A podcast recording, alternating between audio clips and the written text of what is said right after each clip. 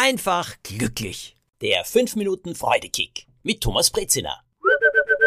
Ich habe in meinem Leben, das mittlerweile schon 60 Jahre alt ist oder lang ist, eine sehr interessante Beobachtung gemacht und über die möchte ich euch heute erzählen. Es geht um die Meinung anderer Leute.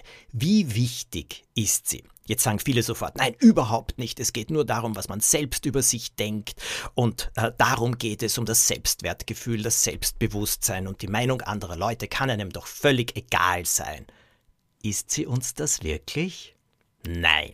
Also jetzt wirklich ganz ehrlich, Hand aufs Herz. Selbstverständlich denken wir über die Meinung anderer Leute nach. Und auch ältere Menschen denken sehr wohl auch noch manchmal darüber nach. Nur meistens perlt die Meinung anderer an ihnen ab wie an einem Regenmantel. Und das ist natürlich gesünder.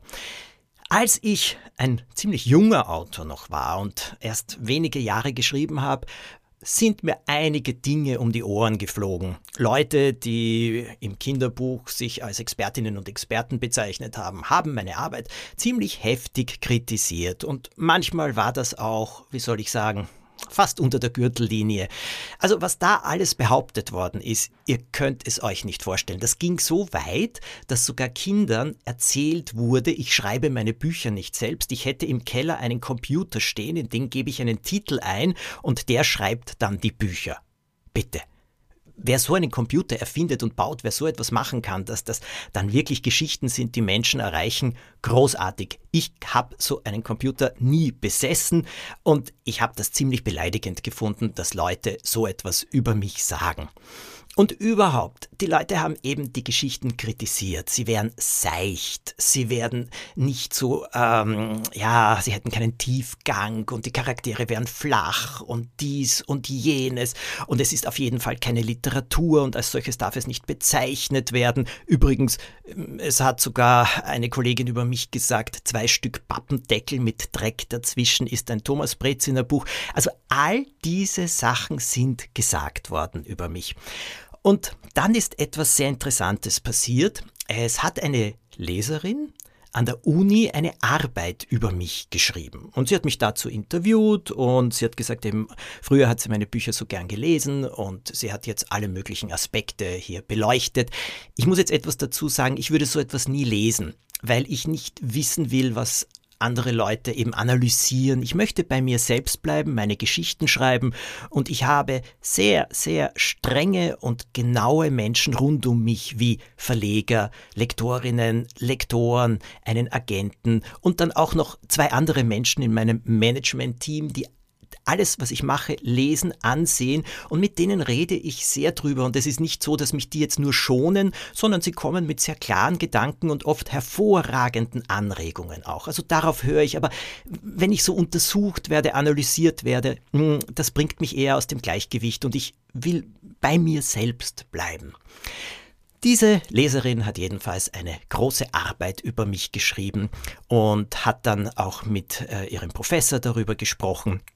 Und dann hat sie mich kontaktiert und war am Boden zerstört. Dieser Professor hat ihr nämlich gesagt, dass er von mir und meinen Büchern überhaupt nichts hält. 0,0. Er hat die Arbeit zur Kenntnis genommen, aber sie für unbedeutend erklärt. Diese Leserin hat ihm dann eine Frage gestellt und eine sehr überraschende Antwort bekommen. Die sage ich euch später. Ich habe ein Video gepostet auf Instagram und auch auf TikTok darüber, wie viele Bücher ich im Jahr 2022 gemacht habe.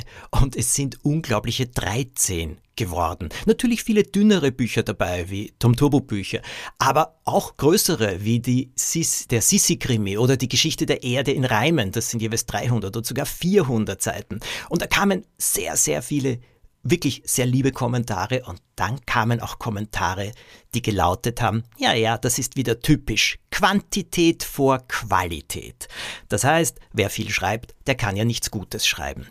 Und ich wette, diese Menschen, die das geschrieben haben, haben etwas mit dem Universitätsprofessor an der Germanistik gemeinsam. Denn als die Studentin ihn gefragt hat, welche Bücher er denn von Thomas Breziner schon gelesen hätte, hat dieser Professor drauf gesagt, gar keines. Man kann sich doch denken, dass da nichts Bedeutendes drinnen steht. Kann man sich das denken? Wirklich? Tatsächlich? Oder ist das nicht eine sehr abgrenzende, ausgrenzende Aussage von oben herab, eine verächtliche? Muss man sich nicht einmal anschauen, was das überhaupt ist? Leute, die gegen Vorurteile so entschieden auftreten, haben selbst Vorurteile. Naja, und damit kommen wir zum Bogen, der sich wieder schließt, die Meinung anderer Leute. Wie wichtig ist sie wirklich? Ich glaube, aus dem, was ich euch heute erzählt habe, könnt ihr schon einen Schluss ziehen. Auf Leute hören. Aber ich glaube wirklich, wenn man sie um Rat fragen würde, dann sind es Leute, auf die man wirklich hören sollte. Die Meinung anderer Leute, hm, am besten abperlen lassen. Als hätten wir einen Teflonanzug an. Alles Gute, bewertet den Podcast, schickt ihn weiter, empfehlt ihn weiter und abonniert ihn, denn jeden Montag gibt's einen neuen Freudekick.